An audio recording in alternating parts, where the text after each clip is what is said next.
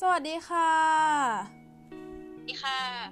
วันนี้ก็พบกับเราสองคนอีกครั้งหนึ่งคือเราสองคนเกตกับลักก็กลับมาอีกครั้งหนึ่งนะคะ กลับมาแล้วหลังจากหายไปนานใช่เพราะว่าพวกเราเนี่ยตัดสินใจที่จะแบบว่ามาพูดพอดแคสต์นะ เรื่องเกี่ยวกับซีรีส์ coming of age แล้วก็อ่าปัญหาประเด็นสังคมที่อยู่ ซ่อนในซีรีส์แต่ละเรื่องหรือว่าหนังในแต่ละเรื่องด้วย เพราะว่าคือมันเป็นประเด็นที่เรารู้สึกว่าแบบมันน่าสนใจมาก แล้วก็มันต้องใช้เวลา นั่นแหละ แล้วเขาเรียกว่ายังไงอะมันแบบมีความเกี่ยวพันกับชีวิตของพวกเราด้วยที่แบบ เราเองก็เป็นเด็กมัธยมคนหนึ่งเนาะเออใช่หลายๆคนอาจจะคิดว่าเราแก่แล้วแต่จริงๆไม่ใช่นะคะใช่ค่ะยังอยู่มัธยมค่ะ ก็คือเราใช้เวลาเป็นเดือนๆนะคะ เพื่อที่จะไปดูซีรีส์นั่นเอง ต้องค่ะ ก็คือนั่งดูแบบตาแฉะตาเปียกตาแฉะกันเลย เป็นความทุ่มเทของเราสองคนเอง เรียบร้อยค่ะ โอเค พูดถึงแบบการ coming of age เนี่ยคือคือการ coming of age เนี่ยคือเหมือนว่าเป็นการแบบก้าวข้ามวัยไปถูกไหมอือฮึฉะนั้นมันก็เหมือนค่อนข้างเชื่อมโยงกับคำว่าวัยรุ่นเนาะวัยรุ่นก็คือเหมือนแบบอยู่ตรงกลางระหว่างแบบวัยเด็กกับวัยผู้ใหญ่อะไรอย่างนี้อืมถูกต้องเหมือนเป็นแบบ เป็นวัยที่เรากำลังสับสนในการเลือกเส้นทางของชีวิตตัวเองอยู่ประมาณนั้นใช่ ฉะนั้นเอ่อพวกซีรีส์ coming of age เนี่ย มันก็เลยจะเป็นอะไรที่ค่อนข้างเห็นว่าแบบตัวละครแต่ละตัวที่เป็นวัยรุ่นจะแบบสับสนมากถูกต้องนี่แหละๆอืม ใช่ ฉะนั้นพูดถึงซีรีส์ที่กำลังดังช่วงนี้มีอะไรเอ่ยอืมอะไรล่ะ อะ Sex Education อะจัดไป ก็คือมันเป็นซีรีส์ที่กำลังมีกระแสในช่วงนี้ถูกไหมอือฮึเพราะว่าอ่าด้วย season 3ที่มันเข้ามา แล้วก็มันค่อนข้าง relate กับระบบการศึกษาไทยด้วย ใช่ถูกต้องแล้วก็คือทุกคนก็คือพูดถึงนั่นแหละพระนางในเรื่องนั้น ซึ่งเราก็จะไม่ spoil เลยเนาะซึ่งเราจะไม่ขอพูดถึงเพราะว่าเราจะมาโฟกัสประเด็นของแบบที่ในตัวเอ่อ sex education เนี่ยได้ใส่เอาไว้เนาะก็คือพูดถึงคร่าวๆใน background ซีรีส์นิดนึงก็คือเอ่อ ตัวเอกชื่อโอทิสเนาะมีแม่เป็นนักบำบัดเซ็กส์แล้วก็ได้มาเปิดคลินิกร่วมกับเมฟซึ่งเป็นเอ่อตัวละครที่ค่อนข้างน่าสนใจก็คือมีแม่เป็นคนติดยา มีครอบครัวแบบที่ค่อนข้างแตกหักอะไรอย่างเงี้ยเออต้องแบบอยู่ด้วยตัวเอง แล้วก็มาเปิดคลินิกเซ็กส์เพื่อหาเงินก็คือเหมือนว่าจะเป็นคลินิกที่เพื่อนๆเนี่ย จะเข้ามาปรึกปรึกษาปัญหาเซ็กส์ของตัวเองให้กับโอทิสเพราะว่าโอทิสค่อนข้างมีความรู้อะไรอย่างนี้อืมค่ะเราก็เลยจะได้เห็นว่าแบบเออวัยรุ่นแต่ละคนเนี่ยมีปัญหาเซ็กส์ในเรื่องไหนบ้าง แล้วก็มีปัญหาความรู้ความเข้าใจแบบผิดอืมซึ่งตรงเนี้ยในซีรีส์อะมันก็จะมีการแบบให้คำตอบให้ความรู้ไปในตัวด้วยเลยๆอืมผ่านตัวละครโอทิสเนาะใช่ ก็มีตอนหนึ่งที่เอ่อสื่อให้เห็นถึงแบบการเข้าใจเรื่องเพศศึกษาผิดๆก็คือเรื่องแบบหนองในเทียมอะไรอย่างเงี้ยเออว่าแบบมันสามารถแพร่ทางอากาศได้โอ้โหมาเป็นสปอร์เลยเนาะใช่อย่างนั้นซึ่งตามความเป็นจริงจริงๆมันก็ไม่ใช่นะมันไม่ใช่ถูกไหมเออ นอกจากว่าเราจะไปแบบเออมีเพศสัมพันธ์กับเขามีความสัมพันธ์ทางแบบอะไรอย่างเงี้ยอืมใช่ แล้วก็จริงๆในแต่ละซีรีส์ในแต่ละ EP มันก็จะแบบมีตอนที่รู้สึกว่าชอบมากๆเหมือนกัน ก็คือจริงๆสำหรับเรานะมันเราชอบตอนที่เอมมี่อะขึ้นรถบัสไปแล้วก็แบบถูกผู้ชายอะอ่าเขาเรียกว่าอะไรอะสำเร็จความไข้อะแล้วไอเนี่ยน้ำเชื้อมันก็เปื้อนกางเกงยีนเจเอ่อเอมมี่อะ พอเมฟรู้เมฟก็แบบเอมมี่ต้องไปแบบสถานีตำรวจนะ พอไปปุ๊บเนี่ยคือแบบตำรวจที่นั่นเนี่ยคือเขาทรีตดีมาก คือตอนแรกเอมมี่ก็แบบกลัวไม่กล้า เพราะแบบเขาอาจจะคิดว่ามันไม่ใช่การแบบ sexual harassment หรือเปล่าอะไรเงี้ยเขาอาจจะคิดว่าเป็นเรื่องแบบทั่วๆไปไร้สาระหรือเปล่าอะไรเงี้ย แต่คือเขา treat ดีมากเขามองว่าแบบมันเป็นเรื่องที่ต้อง concern อะไรอย่างเงี้ย ถูกต้องก็คือเขาเรียกว่าเนี่ยในบ้านในแบบทางฝั่งชาติของเขาเนี่ยก็คือเขาค่อนข้างจะให้ความสำคัญกับแบบสิทธิส่วนบุคคลและสิทธิของทางสาธารณชนมากๆประมาณนั้น อืม ใช่ ซึ่งตำรวจก็แบบอะพาแบบเมฟแล้วก็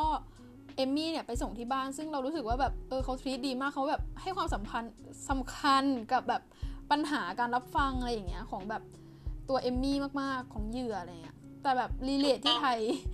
มองมาที่ไทยตัดภาพไปที่ไทยก็คือต้องปกป้องตัวเองกันเอง เพราะว่าต่อให้ไป ถ้าเราเอาแบบไปฟ้องตำรวจอะไรอย่างงี้นางก็จะแบบเออลงบันทึกประจำวันแล้วก็เออจะไปไหนก็ไปบ้าบ้าบ้าบ้าของน้ำพวกนั้นน่ะยกตัวอย่างเคสหนึ่งที่แบบว่าเป็นเหยื่อถูกข่มขืนถูกไหมให้ไปแบบว่าอือหือเจรจาก็ตกลงกับไกลเกลี่ยเองเออไก่เกลี่ยกับคนที่ไปข่มขืนเขาอะแล้วมันใช่ไหมใช่คือแบบเพียงเพราะต้องเหมือนอย่างเงี้ยถ้าเป็นเคสเนี้ยก็คือเพียงเพราะนางให้ความแบบเลยอะให้เหตุผลไว้ว่า เพราะว่าไม่อยากให้อนาคตของคนที่ไปข่มขืนเนี่ยพัง เพราะว่ายังเด็กอยู่บ้าหรือเปล่าอี อีเวนเออนั่นน่ะเออ หรือว่าเขเรียกเนี่ยอย่างเช่นการแบบไล่เหยื่อข่มขืนออกจากมหาลัยอะไรเงี้ยเพราะเขาไม่บริสุทธิ์แล้วเขาเรียกว่ายังไงเป็นการแก้ปัญหาที่แบบปลายเหตุเขาเรียกจะเรียกว่ายังไงดีล่ะ มันถูกหลักจริยธรรมของเขา แต่มันไม่ถูกหลักกฎหมายและไม่ถูกหลักสิทธิมนุษยชนที่ถูกยึดใช้ในปัจจุบันอืมนั่นแหละ ใช่ นั่นแหละ คือมันก็ทำให้ย้อนมองว่าแบบประเทศไทยเนี่ยคอนเซิร์นเรื่องของการ ถูก sexual harassment แล้วก็สิทธิมนุษยชน น้อยมากถูกต้องน้อยมาก คือมันก็แบบสื่อให้เห็นเลยว่าต่อให้จะถูกข่มขืนมา ก็ไม่สำคัญเลยอือหือไม่ได้มีการเยียวยาเหยื่อหรือว่าให้ความ support หรือช่วยเหลือเหยื่อเลยเอาจริงอะจริง ๆ นะ ก็คือหลาย ๆ เคสเนี่ยที่เราเห็นใส่แบบถูกข่าวเนี่ยนำขึ้นมาทำเนี่ย ก็คือถ้ามันไม่เป็นกระแสในโลกโซเชียลหรือไม่เป็นอะไรก่อนเนี่ยตำรวจก็จะไม่มีการเคลื่อนไหวใดทั้งสิ้นเลย ถ้าเราแบบสังเกตกันนะแล้วประเด็นน่ะที่น่ากลัวที่สุดนะคะ ก็คือ มันไม่ได้มีแค่เคสที่เราเห็นกันเนี่ยค่ะ มันมีอีกหลายคนเลยเว้ยที่แบบถูก sexual harassment ถูกข่มขืนถูกอย่างนี้ ซึ่งตรงเนี้ยเราไม่ได้โฟกัสที่ผู้หญิงอย่างเดียวนะคะ ผู้ชายก็มีโอกาสโดนเหมือนกันค่ะๆถูกนะคะต้องซึ่งจริงแบบถ้าไม่มีการแบบเป็นกระแสในโซเชียลอะก็จะไม่มีใครไปสนใจไม่มีการ คืบหน้าใดๆในทางกฎหมายเลย ซึ่งจริง ๆ แล้วมันก็มีหลายคนนะคะ ในสังคมที่ตอนเนี้ยกำลังถูกกระทำเช่นนั้นอยู่ค่ะอืมใช่ โอเค ต่อในเรื่อง sex education เนาะคือตัวเอมมี่เนี่ย หลังจากที่เอ่อโดนทำแบบนั้นแล้วเนี่ย คือมันก็แบบเป็นปมในใจของเอมมี่แล้วตัวเอมมี่เนี่ยก็หล่อนไม่กล้าขึ้นรถบัสเลย แล้วก็แบบต้องเดินไปโรงเรียนตลอดเลยอย่างเงี้ย แล้วก็ไม่กล้าที่จะแบบสกินชิปกับแฟน เพราะแบบมีความรู้สึกว่ามันเป็นแบบทรูมาในใจ ซึ่งนี่แบบจะเรียกว่าใช้คำว่าแค่ก็ไม่ได้นะคะ เพราะว่าคุณคิดสติแบบมีคน masturbation ข้างๆคุณแบบเขาแบบแบบสำเร็จความใคร่ตัวเองข้างๆคุณอะแล้วแบบมันก็มาเปื้อนคุณทั้งที่แบบคุณอย่าแยงอะเออ แล้วคุณคิดดิในเคสที่แบบมันหนักกว่านั้นน่ะเคสที่แบบเขาถูกล่วงละเมิดทางกายทางใจรูถูกแบบ ยังไงถูกตีตราอะไรเงี้ยเออคุณคิดดิมันจะขนาดไหนอะเออใช่คือผู้หญิงเนี่ยแบบส่วนมากในสังคมเนี่ย เคยถูก sexual harassment มาแล้วทั้งนั้นเลย มันเป็นเหมือนถูกต้องเรื่องที่น่าเศร้ามาก ซึ่งแบบจริง ๆ แล้วบางคนน่ะก็ไม่รู้ตัวด้วยซ้ำนะว่าโดน เพราะว่าหลายๆในสังคมอะมันถูกแบบตีค่าประมาณว่าแบบนี้ไงเอ้าก็แค่นั้นนี่ เออเราแค่ทำแค่นี้เอง มันเรื่องปกติธรรมดา มันเราไม่ได้คิดอะไรอย่างนั้น ต่อให้คุณไม่ได้คิดอะไรกับการกระทำอย่างนั้นน่ะแต่ถ้าผู้หญิงเขารู้สึก uncomfortable ถ้าเขารู้สึกไม่ถูกไม่แบบรู้สึกไม่ดีอะคุณก็ไม่ควรจะไปทำหรือเปล่าอืมอืม ใช่คือเราเราค่อนข้างรู้สึกว่าแบบคือการ sexual harassment เนี่ย คือมันก็สามารถ sexual harassment ทางคำพูดได้ด้วยนะ ถูกต้องอันนี้โดน อันนี้จริงๆทุกคนโดนกันบ่อยนะ จริงๆอย่างเงี้ย ใช่ แต่ว่าแบบมันไม่ใช่เรื่องที่แบบเราคอนเซิร์นกันมากไง ใช่ แต่ว่าถ้าที่มันแบบถูกละเมิดแบบทางกายอะไรเงี้ยเอออันนั้นชัดเจนเลย อืม ใช่ ซึ่งก็แบบพูดตรงๆว่ามันก็เหมือนเป็นปมฝังใจของตัวเอมมี่มากๆ แล้วในตอนสุดท้ายเนี่ยเรารู้สึกว่ามันแบบดีตรงที่ว่าเอ่อตอนแรกเนี่ยในกลุ่มผู้หญิงเนี่ยก็คือกลุ่มเพื่อนเอมมี่กลุ่มเมฟกลุ่มแบบตัวละครอื่นๆ โอล่าหรือว่าอะไรอย่างเงี้ยคือมีความขัดแย้งกัน แล้วอืมสุดท้ายเนี่ยก็มาดีกัน เพราะว่าทุกคนเนี่ยเคยถูก sexual harassment มาแล้วทั้งนั้น อืม ก็คือเหมือนแบบยังไงอะเหมือนเข้าใจความรู้สึกกันและกันนะเนาะอืม ใช่ แล้วก็ตอนสุดท้ายก็แบบทุกคนก็มาแบบ เดินเดินไปโรงเรียนกับเอมมี่อะไรอย่างเงี้ย ในตอนสุดท้ายของ episode นี้อืมอืมก็ถือว่ายังไงอะถามว่ามัน ถือว่าฟินแบบน่ารักไหมก็น่ารักนะที่แบบเพื่อนช่วยๆกันอะไรเงี้ย แต่สุดท้ายแล้ว มันก็ไม่ใช่เรื่องที่แบบยังไงอะพวกเขาต้องมาหวาดระแวงกันสุดท้ายครูก็ต้องแก้ปัญหาที่ต้นเหตุอยู่ดีใช่ใช่ก็คือ มันจะมีทางที่เราจะ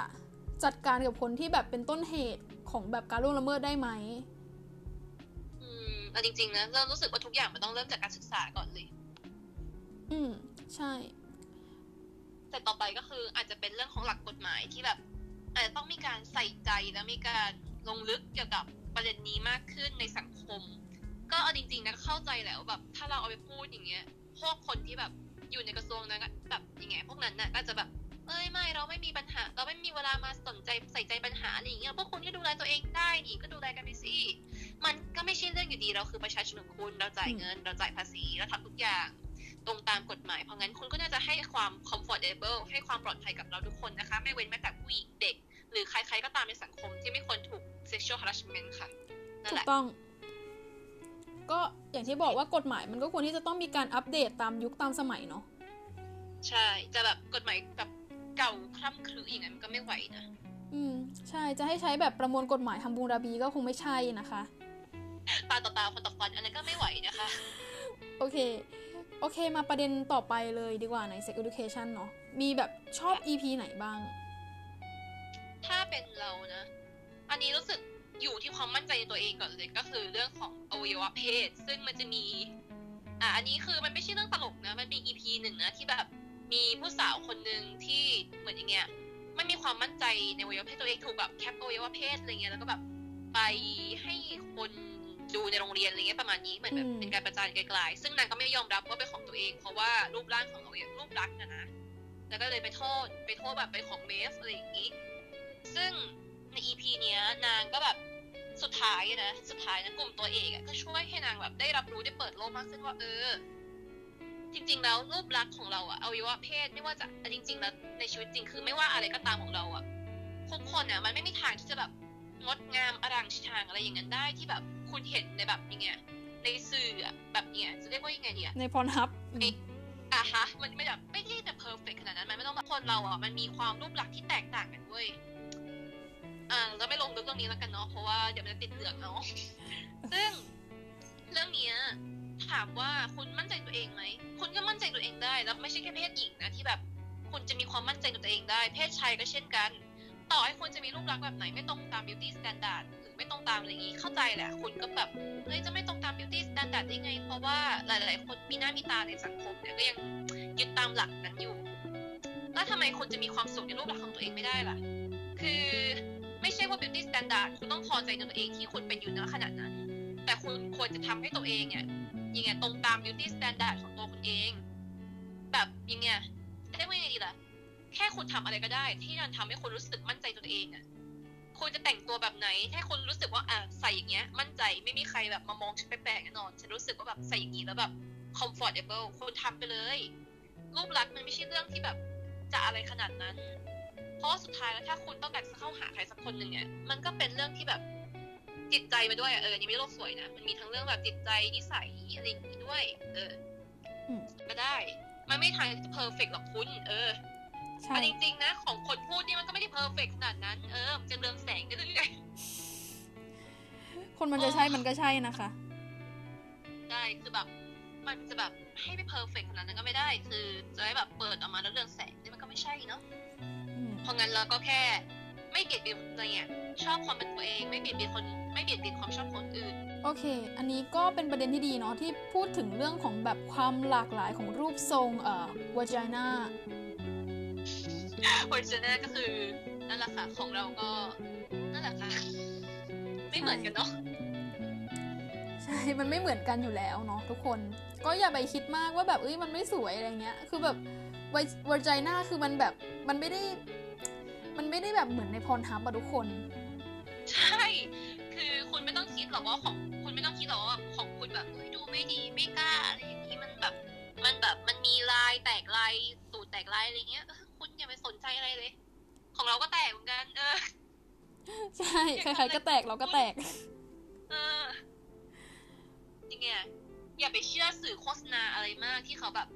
ทำให้คุณรู้สึกว่าเออคุณต้องซื้อผลิตภัณฑ์นี้คุณต้องทำอย่างนู้นอย่างนี้อย่างนั้นใช่อืมคือแบบไม่ใช่ทุกคนว่าจะแบบไม่ใช่สาวๆทุกคนจะแบบเอ่อตัวสูงก้นเนียน ทุกอย่างรูปร่างแบบสวยหน้าอกใหญ่เหมือนแบบนางฟ้าวิตอเรียซีเครตนะ จริงคุณ คุณยังไงอะแบบ ภูมิใจตัวเองก็ได้อะโอเค เราก็จะมาต่อกันเนาะที่ประเด็นใน Sex Education ที่พูดถึงว่า เรื่องระบบเผด็จการในโรงเรียนที่ซีซั่น3ได้พูดถึงไว้ค่ะก็คืออาใน2 season แรกเนี่ย โรงเรียน Moordale ก็คือเป็นโรงเรียนของเรื่องเนี่ย ก็เหมือนว่ามีความฉาวโฉ่มากแล้ว พ่อก็คือ ไมเคิลใช่ไหมพ่อของอดัมก็คือเหมือนว่าถูกไล่ออกไปแล้วก็มีครูคนใหม่เข้ามาแทนก็คือเป็นครูโฮปคือตอนที่เปิดตัวแรก ๆ เนี่ยครูโฮปเนี่ยก็แบบดูเป็นคนที่แบบเอ่อวัยรุ่นแล้วก็แบบดูทันสมัย น่าจะแบบเข้าใจเด็กอะไรเงี้ยพอไปไปๆมาๆเนี่ยไม่ใช่ใช่เลยก็คือเหมือนว่าด้วยความที่ว่าโรงเรียนมันมีภาพลักษณ์ฉาวโฉ่เรื่องแบบการเป็นแบบโรงเรียนเซ็กอะไรอย่างเงี้ยให้แบบ นักลงทุนเนี่ยไม่อยากที่จะมาลงทุนในโรงเรียน แล้วตัวครูเนี่ยครูโฮปเนี่ยก็ต้องการที่จะแบบพลิกภาพลักษณ์โรงเรียนก็เลยแบบทำให้โรงเรียนเนี่ยไปเป็นแบบโรงเรียนแบบ conservative เลยอะก็คือพลิกจากหน้ามือเป็นหลังมือไปเลย ซึ่งมันเป็นการเปลี่ยนแปลงที่มันกระทันหันเกินไปนะจริงใช่สำหรับโรงเรียนอย่างนี้แล้วก็คือถามว่าเปลี่ยนแปลงยังไงก็คือให้มียูนิฟอร์ม แล้วก็อ่าสอนเรื่องแบบเออเพศศึกษาก็คือเปลี่ยนบทเรียนก็คือแทนที่จะแบบ สอนนักเรียนให้แบบป้องกันนะใส่สวมถุงยางอนามัยอะไรอย่างเงี้ยตามที่ควรที่จะเป็นมาสอนให้แบบเออนักเรียนแบบควรที่จะรักมวลสงวนตัวนะ อะไรอย่างนี้ควรที่จะหักห้ามใจ แล้วก็แบบเปิดคลิปเอ่อผู้หญิงคลอดลูกให้ดูอะไรอย่างเงี้ยๆก็คือกลายจากโรงเรียนเนี่ยโรงเรียนต่างชาติที่แบบปกติก็คือกลายเป็นโรงเรียนไทยเรียบร้อย ใช่เอ่อประมาณนั้น ซึ่งเรารู้สึกว่ามันรีเลทถึงบ้านเรามาก จริง ก็คือแบบเปลี่ยนแบบนี่มันโรงเรียนไทยปะวะตอนดูอะมีการพยายามทำให้แบบนักเรียนเนี่ย ดูเป็นนักเรียนแบบเอ่อคอนเซอร์เวทีฟมากขึ้นอะไรเงี้ยก็แบบจะมีรวมถึงเรื่องเครื่องแต่งกายถูกไหมก็คือเหมือนว่ามียูนิฟอร์ม ซึ่งยูนิฟอร์มเนี่ย มันก็จะมีแค่ 2 รูปแบบก็คือยูนิฟอร์มเพศชายเพศหญิง ในขณะที่มันจะมีแบบอีกกลุ่มหนึ่งก็คือที่เขาเป็นกลุ่มคนไม่ระบุเพศ เรียกว่าอ่า non binary ถูกไหม นะฮะถูกต้องซึ่งกลุ่มนี้ก็จะแบบ fight กับครูโฮปว่าแบบครูจะมาแบบบังคับแบบนี้ไม่ได้ไหมอะไรอย่างเงี้ย เราก็จะเห็นว่าแบบนักเรียนเนี่ยก็พยายาม fight กับครูนะอะไรอย่างเงี้ยซึ่งถามว่ามันโรงเรียนไทยไหมก็โรงเรียนไทยนะแต่ของเรา fight กันในคอมพิวเตอร์ประเด็นใช่ก็คือถ้า relate ถึงโรงเรียนไทยก็คือ คือเราโรงเรียนไทยเนี่ยมียูนิฟอร์มถูกไหม นิดนึงนะเพราะว่าของไทยอะคือเราชินเราแบบชินชาไปกับมันไงพอเราแบบตั้งแต่แบบอนุบาลมาแล้วแบบเออใส่ชุดนักเรียนอยู่แล้วอะประมาณนั้นคือมันน่ากลัวตรงที่เรารู้สึกว่าโรงเรียนก็คือเหมือนแบบเป็นเป็นเหมือนการแบบเรียกว่ายังไงอะเป็นเหมือนที่ที่ควบคุมเรามากๆอะเหมือนคุกอะไรเงี้ยเออเหมือนคุกแต่อะจริงๆนะเขาบอกกันว่าโรงเรียนเนี่ยเป็นสังคมขนาดกล้องเขาถามกันว่าสังคมไหน สังคมคนคุกหรือว่าสังคมจริง ๆ หรือแบบสังคมภายนอกจริง ๆ เพราะว่าสังคมภายนอกอะใครจะแต่งตัวอะไรแต่งตัวแบบไหนมันก็คือเรื่องของสิทเขาธิ์ของเขาก็อย่างโรงเรียนไทยเนี่ยก็คือ basic เลยก็คือเรื่องการตัดผมถูกไหมคือจริง ๆ เราควรที่จะ concern เรื่องแบบสิทธิมนุษยชนได้แล้วเนี่ยมันยุคไหนแล้ว จริง เพราะว่าอันจริง ๆ นะ อย่าบอกนะว่าแบบที่เขาให้ตัดผม เพราะว่ามันจะได้ดูแลง่ายๆ นี่ไม่ใช่สงครามโลกค่ะ ทุกคนคะไม่ใช่สงครามโลก สงครามโลกที่เขาต้องให้ตัดผมอย่างนั้นน่ะเพราะว่ามันต้องกันแมลงและกันอื่นๆ แต่นี่เราอยู่ที่ปี 2021 สิ่งที่น่ากลัวอย่างเดียวตอนนี้ก็คือน่าจะเป็นโควิดนะคะ เพราะงั้นโควิดไม่ได้ติดตามผมอะค่ะ ผมเราจะย้อมสีอะไรก็ได้ มันไม่ได้ไปเกี่ยวอะไรที่มันเกี่ยวกับเกรด เกี่ยวกับเอ่อการที่จะถูกความแบบเปอร์เซ็นต์การที่จะถูก sexual harassment ไม่ได้เกี่ยวอะไรกับการอะไรอย่างนั้นเลย ถ้า แล้วถ้าคุณจะอ้างว่ามันคือความเรียบร้อยอะไรในโรงเรียน เรียบร้อยมันอยู่ที่จิตใจ มันอยู่ที่การบริหารมันอยู่ที่การอะไรอะสอนเด็ก ๆ ให้มีการทำตามกฎระเบียบอย่างเรียบร้อยค่ะ มันไม่ได้และกฎระเบียบอย่าพูดนะกฎกฎทรงผมกฎการแต่งตัว มันไม่ได้เกี่ยวอะไรกับการแต่งตัวอะไรของเราเลย จริงๆนะจริงอืมใช่ใช่คือแบบการถูก sexual harassment เนี่ย คือมันสามารถเกิดขึ้นได้ไม่ว่าเราจะแต่งตัวแบบแม่ชีก็ตามๆ จริง เพราะว่าถ้าคุณมาบอกว่าการแต่งตัวแต่งชุดนักเรียนเนี่ยมันทำให้การ sexual harassment เปอร์เซ็นต์การที่จะโดนเนี่ยลดลง มันจะไม่มีการคำค้นในอินเทอร์เน็ตเลยค่ะว่าแบบเอ่มอย่างนั้นนะนะแบบ student นักเรียนชุดนักเรียนอะไรอย่างนั้นคุณลองพิมพ์ใน Google สิดูสิมันมีอะไรขึ้นมามั่งนั่นแหละค่ะนี่เรายังแบบไม่วิดีโอด้วยนะไม่รวมถึงการแบบถูก sexual harassment ในโรงเรียนนะ และบางครั้งก็เกิดโดยบุคลากรด้วยค่ะ ก็มันเกิดขึ้นเป็นข่าวในหน้า หนังสือพิมพ์หรือว่าในอินเทอร์เน็ตอยู่บ่อยๆ ให้เราได้เห็น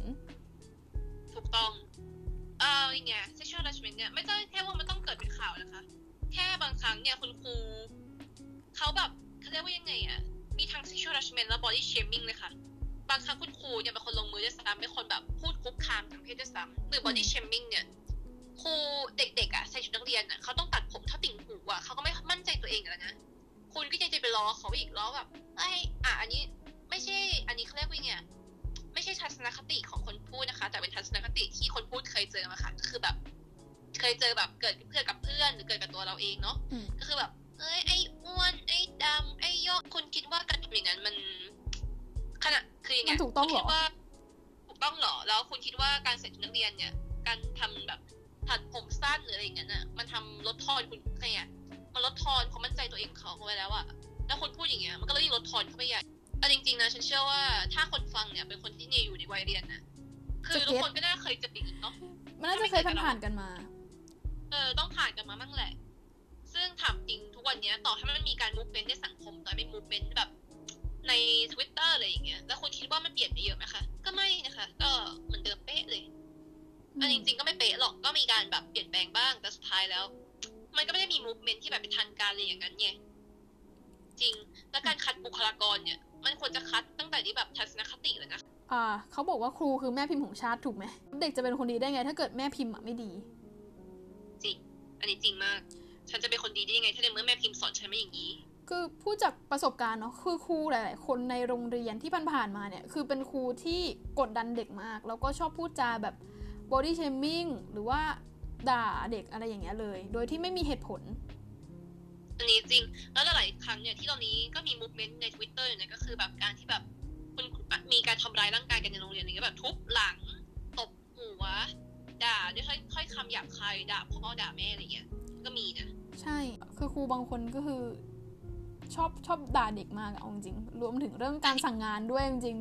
พูดแล้วแบบขึ้นมากแบบว่าคืออันแบบความเจ็บปวดของเราเอง คือแบบเราโดนสั่งงานเยอะมากๆถูกไหมแบบในสังคมโดยที่แบบมันเป็นเรื่องปกติไปแล้วแล้วเราก็ไม่สามารถที่จะแบบป้องป้องกันตัวเองจากงานที่แบบถาโถมเข้ามาได้ แล้วมันก็ทำให้เราเสียสุขภาพคือคุณคิดดูดิคือแบบยังไงคุณครูบอกว่าแบบนักเรียนอย่าลืมนอนกันให้เต็มอิ่มนะลูกรักษาสุขภาพด้วยนะรักษาโควิดด้วยนะคุณคะการบ้านของคุณทำให้ฉันยังไม่ได้นอน แล้วคุณอย่าบอกนะว่าแบบนักเรียนอ้าทำไมเธอไม่ตั้งใจทำงานบ้านอย่างเดียวล่ะทำไมต้องเล่นเกมทำไมต้องคุยกับเพื่อนคุณจะให้ฉันประสาทแดกก่อนหรอคะคุณมนุษย์เป็นสิ่งมีชีวิตที่เป็นสัตว์สังคมค่ะ คุณจะให้ฉันแบบอยู่กับเอกสารตลอดเวลาอยู่กับแบบโอ้อะไรวะอะไรแบบซิกมาเอฟยกกำลังสองอะไรมันก็ไม่ไหวหรือเปล่าคะคุณประสาทแดกกันก่อนค่ะจริงๆ ใช่ คือพูดถึงอีกเรื่องหนึ่งก็คือเรื่องการแบบถูก sexual harassment ในโรงเรียนเนาะก็คือโดยบุคลากรเองนะ คือพูดตรงๆว่าจากประสบการณ์นะ เคยเจอแล้วก็มีเพื่อนที่เคยโดนด้วย อะค่ะ แล้วคือตอนที่เพื่อนโดนเนี่ย คือเพื่อนเนี่ยก็แบบไม่ได้ก็คือเหมือนเขาเรียกว่าอะไรโดน grooming อะอืมอะโดยที่แบบตัวบุคลากรคนนั้นเนี่ยคือเขาก็แบบมีครอบครัวอยู่แล้ว ซึ่งเรื่องเนี้ยคุณอาจจะเคยได้ยินเรื่องนี้แบบเอ้ยมันก็เรื่องที่แบบเขาคุยกันในพันทิปนี่หว่าเรื่องที่แบบอยู่ในหนังเอาไปตีแผ่ ใช่มันคือมันถูกหนังตีแผ่แล้วมันถูก ตีแผ่ในพันทิปแล้ว แต่มันไม่มีการเปลี่ยนแปลงไงคะคุณอืมใช่ ซึ่งแน่นอนว่าการกระทำของบุคลากรคนนี้คือผิด เพราะว่ามันเข้าข่ายภาคผู้เยาว์จริง อันนี้จริงมันผิดตั้งแต่คนที่แบบ นั่นแหละ เออพูดคำนี้หลายรอบแล้วพ่อพิมพ์อะทำอย่างเงี้ย มันได้เหรอวะ หรือพูดไปก็คือคำก็คือค่านิยมของสังคม คือต่อให้มันมีกฎหมายมารองรับหรือมีอะไรเงี้ย ถ้าหากว่าคนในสังคม ถ้าเขาออกมาพูดแล้วคนในสังคมยังมองเหยียดเขายังทำให้เขาแบบกลายเป็นตัวตลกทำให้เขาต้องรู้สึก ที่มันเกิดขึ้น มันก็ไม่มีความมันก็ไม่มีค่าอะไรอะคุณ ถ้าสุดท้ายแล้วคุณยังทำให้เขากลายเป็นตัวตลกอะเนาะซึ่งตรงเนี้ยค่าสังคมตอนนี้ก็คือยังมี movement อยู่นะ มีการพยายามผลักดันให้เกิดการเปลี่ยนแปลงนี้ขึ้น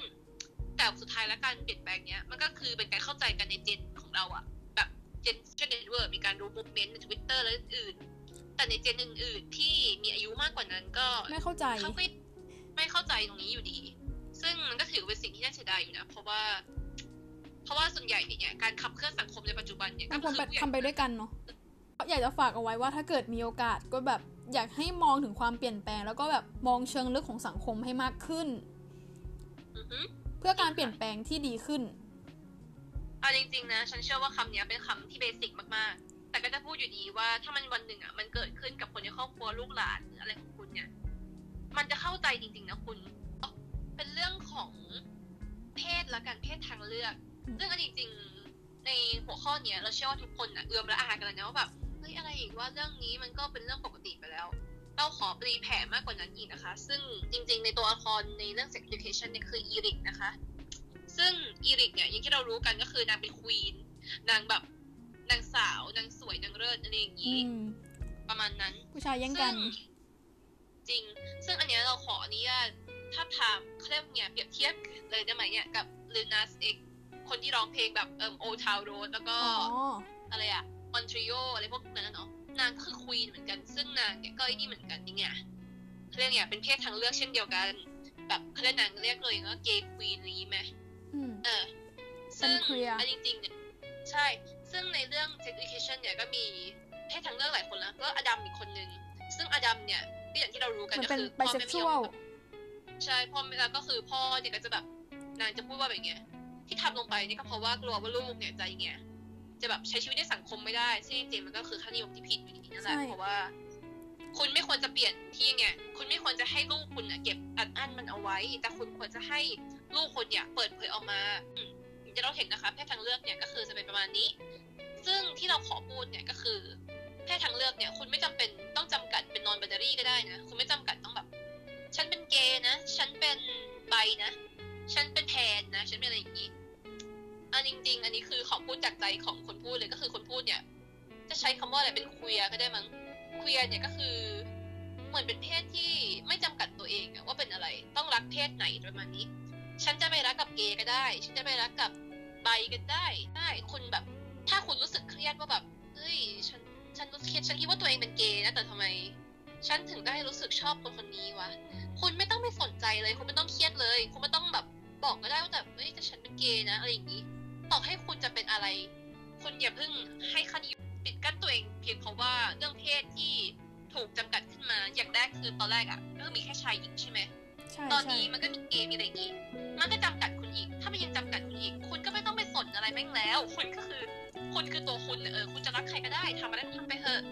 อย่าให้เพศมันมาเป็นกรอบ ปิดกั้นตัวตนของคุณอืมก็คือที่พูดมาก็คือดีนะ คือแบบว่าคือเราควรที่จะแบบยอมรับตัวเองโดยที่ไม่มีเพศมาเกี่ยวข้องอะไรเงี้ยถูกต้องซึ่งนี่ก็คือแบบตอนนี้ก็คือ เปิดตัวตัวเองนะ คนพูดก็คือเปิดแล้วว่าแบบฉันเป็นเคลียร์นะก็คือนี่ไงฉันจะรักกับเพศใครก็ได้อยู่ อันนี้ขอเสริมนะ อันนี้ไม่ใช่ทะลึ่งนะแต่มันเรื่องจริงอะแบบ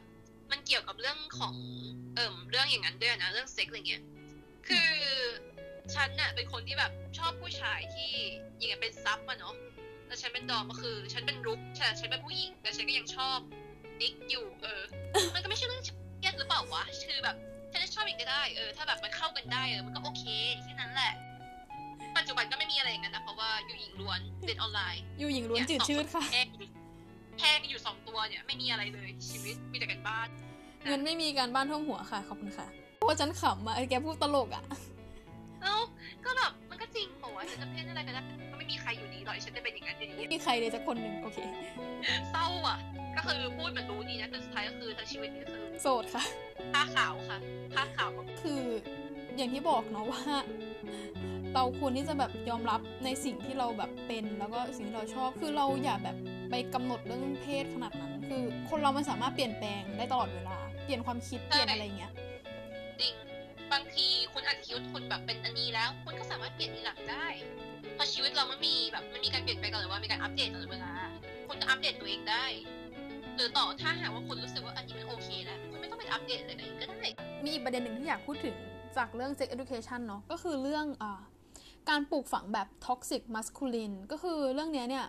ก็คือเหมือนว่ามันเป็นค่านิยมคำสอนที่แบบต้องเรียกว่าโบราณมากๆก็คือ เด็กผู้ชายเนี่ยจะต้องถูกปลูกฝังให้แบบ strong แล้วก็แบบห้ามห้ามร้องไห้ ต้องแบบอัแข็นงนี้แรคืองน้ำโมโหนะคำว่าห้ามร้องไห้เนี่ย เพศไหนก็มีน้ำตาหรือเปล่าวะ ใช่ คือส่วนตัวที่บ้านก็แบบแอบ toxic masculine นิดนึงก็คือแบบ ถ้าเกิดเราร้องไห้เขาจะแบบชอบคิดว่าเราอ่อนแออะไรเงี้ยอืมก็ถือว่าอันจริง ๆ ไม่ใช่แค่ในไทยอะต่างชาติก็มีอย่างเงี้ยอืมอะใช่ ซึ่งการร้องไห้มันไม่มันไม่ใช่ความอ่อนแอ มันคือการระบายเฉย จริง อันนี้คือจริงมาก คือเราไม่ใช่ทุกคือทุกเพศสามารถร้องไห้ได้หรือต่อให้สัตว์ก็ยังร้องไห้ได้ทุกคนร้องไห้ได้เว้ยคือคุณไม่ต้องไปคิดว่าแบบเฮ้ยไอ้นี่มันร้องไห้วะเรื่องแค่นี้ก็ทนไม่ได้เหรอวะเรื่องแค่นี้ก็แบบอย่างนี้เหรอตบปากสิบทีเดี๋ยวนี้มันไม่ได้เว้ยคือทุกคนมันมีความเท่าเนี่ยมีความอดทนไม่เท่ากัน มีสิ่งที่เจอมาไม่เท่ากัน ทุกคนมีประสบการณ์ชีวิตที่แตกต่างกัน หรือต่อให้อยู่บ้านเดียวกันเป็นพี่น้องกันอะไรเงี้ยประสบการณ์ชีวิตยังต่างกันเลย แล้วคุณจะเอาอะไรอะ คุณจะเอาอะไรมาตัดสินนะ อะไรคือ standard ของคุณนะที่คำว่าอ่อนแออะเออบอกว่าการที่คุณเป็นคนแข็งแกร่งอย่างคุณเคยเห็นคนนี้แบบเป็นเอ้ยเป็นหมอนี่เป็นผู้ชายที่แข็งแกร่งนะเว้ยหมอนี่แบบอย่างงู้นอย่างนั้นเขาต้องมีด้านที่อ่อนแอปะวะใช่คือทุกคนมีด้านที่อ่อนแอมีด้านหมที่ดอ่อนแออืมคือแบบไอการปลูกฝังแบบเนี้ยคือมันมันแสดงให้เห็นเลยว่าแบบ คือมันเป็นความล้มเหลวอย่างหนึ่งอะจริง คือยังไงอะคือบางคนเนี่ยที่อันนี้ขอพูดในมุมมองถึง อาจจะไม่เคยเป็นก็เถอะแต่ขอพูดในมุมมองของคนที่คิดอย่างนั้นนะก็คือ อาจจะคิดว่าแบบเอ้ยถ้าอย่างเงี้ยทำตัวอ่อนแอไปโตไปจะทำอะไรได้ ถ้าแบบทำตัวอย่างนี้แล้วมันจะเป็นคนอะไรได้วะ มันดีจริงๆแล้วหรอที่แบบคนคิดว่าตัวเองแข็งแกร่งอะบางทีมันอาจจะแบบคนอาจจะไม่รู้ตัวหรอกแต่คนอาจจะแบบ เออถ้าคุณลองแบบเปิดใจสักนิดนึงแล้วก็แบบทำตัวมันแบบไม่ใช่อ่อนแออะทำตัวให้เป็นตัวของตัวเองอะทำตัวแบบไม่ต้องซีเรียสชีวิตในขนาดอืมใช่ก็คืออย่างใน Sex Education เนี่ยก็แบบแสดงให้เห็นว่าแบบ ตัวอดัมพ่ออดัมรวมถึงแบบอ่าลุงของอดัมอะไรเงี้ยก็คือโดนปลูกฝังมาแบบผิดๆก็คือ toxic masculine อะไรอย่างเงี้ยแล้วมันก็ทำให้แบบตัวอดัมเนี่ยกลายเป็นพวกแบบชอบบูลลี่ในซีซั่นแรกถูกไหมอืมจริงรวมถึงพ่อดำก็เป็นคนที่แบบเข้มงวดอะไรอย่างเงี้ยจนแบบสุดท้ายก็แบบเออโดนไล่ออกแล้วก็แบบหย่ากับเมียอืมจริง ๆ แล้วเรียกว่าไงในชีวิตจริงอะมันก็มีพวกที่แบบคิดอย่างนี้ แต่ว่าก็ยังไปได้ดีอยู่นะ แต่ว่าในซีรีส์นี่คือชีวิตก็คือ สู่คิดเรียบร้อยนั่นแหละ ใช่คือเหมือนว่าแบบเออด้วยความที่ว่าเป็นผู้ชายแบบผู้ชายผู้ชายอะไรอย่างเงี้ยเนาะแบบมองข้ามความความต้องการของภรรยาอะไรจะเรียกว่ายังไงดีล่ะ มันเป็นความคิดที่แบบถูกส่งต่อกันมารุ่นสู่รุ่นไหมพอยเรื่องอย่างเงี้ยอืมแล้วมันก็อาจจะเป็นความคิดที่แบบคนก่อนๆเนี่ย เคยไปถูกอะไรกระทำอะไรนี้จนทำให้รู้สึกว่าตัวเองต้องแข็งแกร่งในขนาดเกี่ยวกับแบบว่าถ้าเกิดเทียบกับคนอ่ายุคแบบ baby boomer อะไรเงี้ยที่จะแบบส่วนใหญ่จะแบบมีความ toxic masculine ก็คือเหมือนว่าเขาเกิดในช่วงแบบ สงครามช่วงแบบอ่าเศรษฐกิจฝืดเคืองอะไรอย่างเงี้ย อืม ก็เลยแบบมีความแบบอย่างเงี้ย ต้องแข็งแกร่งต้องนู่นต้องนี่ต้องนั่นอืมเพราะด้วยเศรษฐกิจเพราะด้วยไงลักษณะสังคมทางสังคมตอนนั้นมันแตกต่างกัน ใช่หรือแบบอาจจะถูกปลูกฝังมาจากพวกแบบ Great Generation แบบพวกที่เกิดในสงครามโลกครั้งที่สองอะไรเงี้ย ซึ่งอันจริงๆถ้าปัจจุบันมีสงครามไหมอันเดียวกับแบบทรงผมเลยก็ไม่มีอืมคือเราก็ต้องยืดหยุ่นตามช่วงยุคของเราจริงก็อยากจะฝากไว้นะคะ ถึงเรื่องแบบอ่า ทั้งเรื่องระบบเผด็จการเรื่องแบบระบบการปลูกฝังแบบ toxic masculine อะไรเงี้ยซึ่งมันก็เหมือนเป็นการเชื่อมโยงการเป็นเผด็จการไปในตัว อือฮึจริงเพราะมันก็ไม่ต่างกับแบบคุณเอายัดเยียดเอาความคิดคนอื่นไปใส่ในหัวของเขา โดยที่เขาแบบจริง ๆ เขาอาจไม่ต้องการก็ได้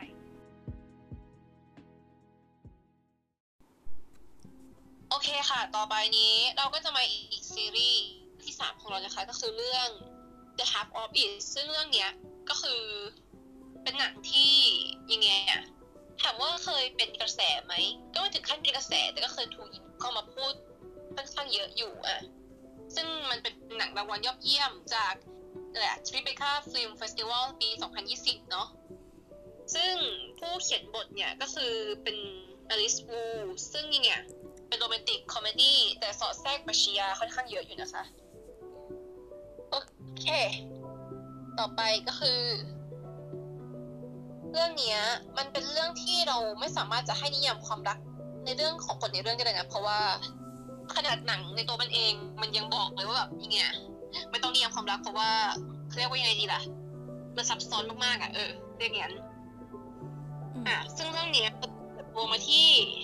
ตัวละครหลักสามตัวก็คือเอลลี่ แล้วก็มีพอลเนาะซึ่งสองคนเนี้ย ความสัมพันธ์ก็คือแรกเริ่มเดิมทีเนี่ยเอลลี่เนี่ยเป็นเด็กเรียนดีก็คือภาษาเอเชียประมาณนั้น ก็คือภาษาจีนแหละซึ่งนางเนี่ยก็คือเป็นคนเรียนดีเก่งโดยเฉพาะวิชาปรัชญาความรักเนี่ยคือนางได้เกรด A อะไรอย่างงี้ A บวกคือแบบเคยเอามาแล้วไงเออซึ่งทีเนี้ยพอลเนี่ยมารู้จักเอลลี่ได้ยังไงพอลเนี่ยนางเป็นคนที่ยังไงตกหลุมรักคนคนหนึ่งซึ่งสาวคนนั้นน่ะชื่อเอสเตอร์ ซึ่งเอสเตอร์เนี่ยนางเป็นสาวที่แบบ ยังไง perfect ละมั้งเรียกว่าอะไรแบบเป็นแบบสาวที่แบบเด่นดัง popular ในโรงเรียนอะไรนี้ ซึ่งนางพอลเนี่ยอย่างสตีฟเอสเตอร์เลยมาขอให้คนฉลาดอย่างเอลลี่ในช่วยเขียนจดหมายรักให้หน่อย ประมาณนั้นอย่างที่เราจะมาตีแผ่เนี่ยก็คือการที่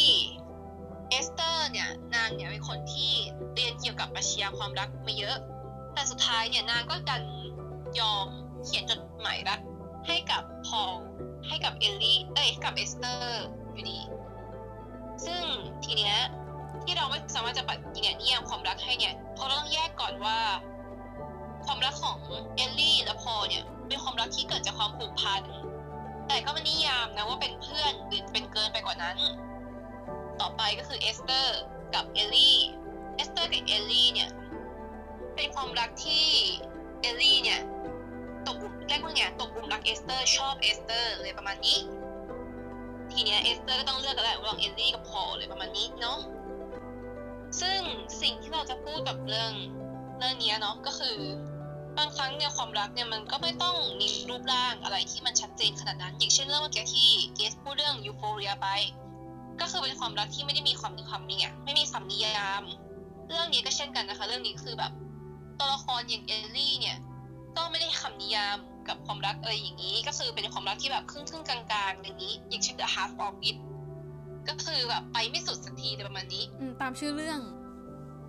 ถูกต้อง ซึ่งเอลลี่เนี่ยมีความรักที่แบบนางอะนิยามขึ้นมาด้วยก็คือนางนิยามความรักในมุมมองของนางว่า ความรักนี่คือความยุ่งเหยิงเลวร้ายเห็นแก่ตัวและกล้าหาญประมาณนั้น ซึ่งในเรื่องเนี้ยเราจะได้เห็น สิ่งที่เอลลี่กับพอลเนี่ยผูกพันกันก็คือได้แบบเกตอย่างเงี้ยดูหนังด้วยกันอะไรอย่างนี้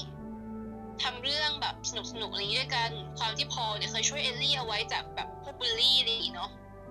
ส่วนเอสเตอร์เนี่ยก็คือยังไงเป็นสาว popularที่สวยและอะไรอย่างนี้ก็คือเคยช่วยเอลลี่ไว้เหมือนกันก็คือช่วยเอลลี่เก็บหนังสืออะไรประมาณนี้แล้วนางนี้ก็อยู่โบสถ์ยังไงยังไงใช่ไหมไปแบบไปโบสถ์วันเสาร์วันอาทิตย์นี้ด้วยกันด้วยเนาะ ตัวละครทั้งสามตัวเนี่ย ก็มีความอึดอัดในตัวเองอยู่เหมือนกัน ซึ่งคนที่อึดอัดมากที่สุดเนี่ยก็อาจจะเป็นเอลลี่ เพราะเอลลี่เนี่ยยังไงประมาณว่าพอลเนี่ยมันก็คือมีความรู้สึกดีๆกับเอลลี่ แต่เอลลี่เนี่ยมีความรู้สึกดีๆกับเอสเตอร์และด้วยความต้องปกปิดตัวตนไงนางไม่สามารถที่จะแบบบอกไปได้ว่านางเนี่ยคือคนที่เขียนจดหมายตอบเอสเตอร์มาโดยตลอด เพราะนางเนี่ยใช้ไงนางเนี่ยส่งจดหมายให้เอสเตอร์เนี่ยในนามของพอลไง ก็คือเป็นการโกหกไปในตัว ประมาณเนี้ย ประมาณแบบตอนจบนางก็แบบ มีการบอกเอสเตอร์โดยตรงว่าแบบ จะไปเรียนต่อแล้วนะอะไรอย่างนี้เพราะตัวละครเนี่ยต้องไปเรียนต่อที่อื่น ก็มีการจูบกับเอสเตอร์อยู่เหมือนกันนะแต่มันก็ไม่ใช่เรื่องที่แบบหวานซึ้งเลยขนาดนั้นนะก็มี moment อยู่เหมือนกันนะตลอดซีรีส์เรื่องเนี้ย มี moment ที่เราแบบคิดตลอดเฮ้ยตอนจบแม่งต้องแบบไปรักไอ้คนนี้เนี่ยมันอาจจะแบบสวิชมาหาคนนี้อีกทีนึงหรือไม่ก็อาจจะจบอย่างนั้นอย่างนี้อย่างนั้น สุดท้ายแม่งโคตรหักมุมเลยคุณก็คือ นั่นแหละมันหักมุมมากๆ แล้วก็ในด้านของพอลเนี่ย นางก็ตอนที่เอลลี่เนี่ยจะย้ายออก พอลก็มีการแบบวิ่งตามรถไฟอะไรอย่างงี้เนาะก็คือแบบเหมือนเป็นฉากในหนังรักที่ทั้งสองเคยดูด้วยกันแบบรักแบบยุคเก่าๆอะไรเงี้ย ที่เอลลี่เนี่ยเคยบอกไว้ว่าแบบไอ้การที่เองวิ่งตามรถไฟอะไรเงี้ยมันเป็นเรื่องที่แบบโง่มากๆ ผู้หญิงควรจะดีใจนะที่แบบ ผู้ชายยังไงได้ออกจากไปกับไอ้ผู้ชายอย่างนี้สักที แต่สุดท้ายเนี่ยเอลลี่เนี่ยนางก็ร้องไห้ออกมากับสิ่งที่พอลทำให้นี้เนาะซึ่งนั่นแหละสุดท้ายเอลลี่เนี่ยก็ได้ satisfy ก็คือแบบได้แบบปลดปล่อยออกไปได้ปลดปล่อยความรู้สึกจริงๆ ได้บอกความรู้สึกกับเอสเตอร์อะไรอย่างนี้ นั่นแหละ ซึ่งในหนังเนี่ย ก็ยังมีการแบบพูดถึงความแบบความรู้สึกผิดบาปนะในการผิดเพศอะไรอย่างนี้การที่เอลลี่ชอบกับเอสเตอร์อะไรอย่างนี้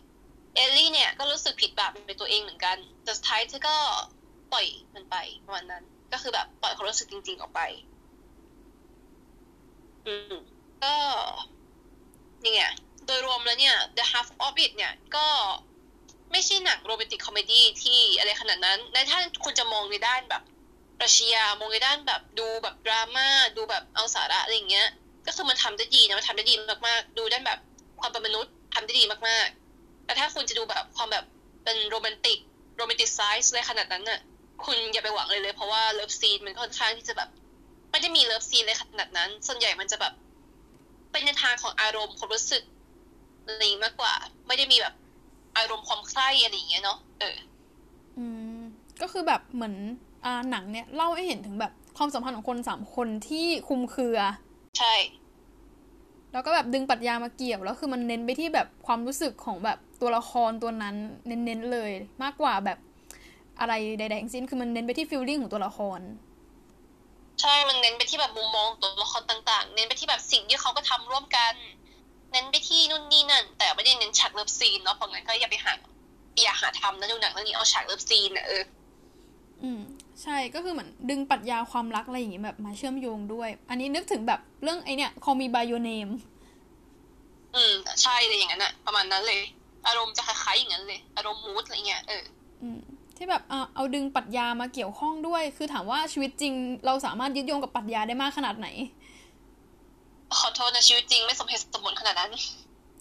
ชีวิตจริงมีอะไรที่แบบไม่สมเหตุสมผลเกิดขึ้นมากมาย แต่ว่าก็นั่นแหละ ถามว่ามันเกิดแบบในหนังได้ไหม มันก็ได้นะเออบางคนอาจจะแบบมีปรัชญาหรือแบบคติในการใช้ชีวิตอะไรอย่างเงี้ยไงแต่แบบว่าบางคนก็อาจจะไม่มี อืมใช่ แต่ซึ่งในตัวละครเรื่องเนี้ยเอลลี่แล้วก็เอสเตอร์เนี่ยก็คือมีปรัชญาในชีวิตที่แบบค่อนข้างเยอะสูงอยู่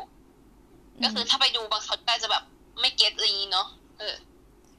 อืมใช่แต่สำหรับตัวส่วนตัวนะ ส่วนตัวรู้สึกว่าเรื่องปรัชญาเป็นเรื่องที่แบบค่อนข้างน่าสนใจ แล้วก็แบบทำให้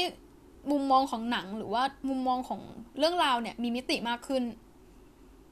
ถูกต้องเพราะว่า เนี่ยถ้าหนังอะอิงกับปรัชญานั้นแล้วก็สามารถไปศึกษาปรัชญานั้นต่อได้ว่ามันเป็นยังไงต่อไป อืมใช่ คือเราจะแบบอาจจะเคยเห็นแบบเออซีนหนังบางเรื่องที่แบบเอามาเทียบกับงานอาร์ตหรือว่าแบบงานปรัชญาอะไรเงี้ย มันก็แบบทำให้ตัว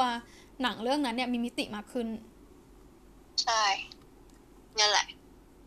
มันก็ถือว่าเป็นเรื่องที่ค่อนข้างเรียกว่าอย่างเงี้ยถ้าคนชอบก็ชอบไปเลย แต่ถ้าไม่ชอบก็จะไม่ชอบไปเลยอืมประมาณนั้น ใช่อะมันเป็นเรื่องของรสนิยมในการเลือกดูหนังอะไรเงี้ย ส่วนตัวชอบแบบหนังแบบ ลึกซึ้งลึกซึ้งดราม่าดราม่าอะไรอย่างงี้ ใช่ ซึ่งจริง ๆ ถามว่าเรื่องเนี้ยในชีวิตจริงอะ มันยังไงมีความสัมพันธ์แบบนี้ไหมแน่นอนมันมีแน่นอนการที่คุณแบบไม่นิยามอะไรเงี้ยแบบไม่นิยามว่าเขาเป็นอะไรกันหรือคุณกับนู่นอันนี้นั่นเป็นยังไงยังไงกัน ซึ่งนั่นแหละคุณอาจจะมีความอึดอัดอะไรอย่างนี้ แล้วตอนจบของทุกคนก็อาจจะไม่ได้เหมือนกับยังไงที่หนังมันแสดงออกมา ก็นั่นแหละแต่ถามว่าสุดท้ายแล้วทางเรื่องของคุณก็คือ คุณต้องแบบเป็นคนเลือกทางเลือกเอง คุณไม่รู้หรอกว่าอนาคตจะเป็นยังไง แต่สุดท้ายแล้วมันก็ยังดีกว่า ถ้าคุณจะออกมาจากความสัมพันธ์น่าอึดอัดนั้นนะจริงๆต่อให้มันจะไม่สมหวัง มันอาจจะไม่เป็นอย่างที่คุณต้องการ แต่สุดท้ายแล้วคุณก็ออกมาจากความสัมพันธ์ที่มันน่าอึดอัดโอเค ถ้าอย่างนั้นเราก็ฝากไว้เท่านี้แล้วกัน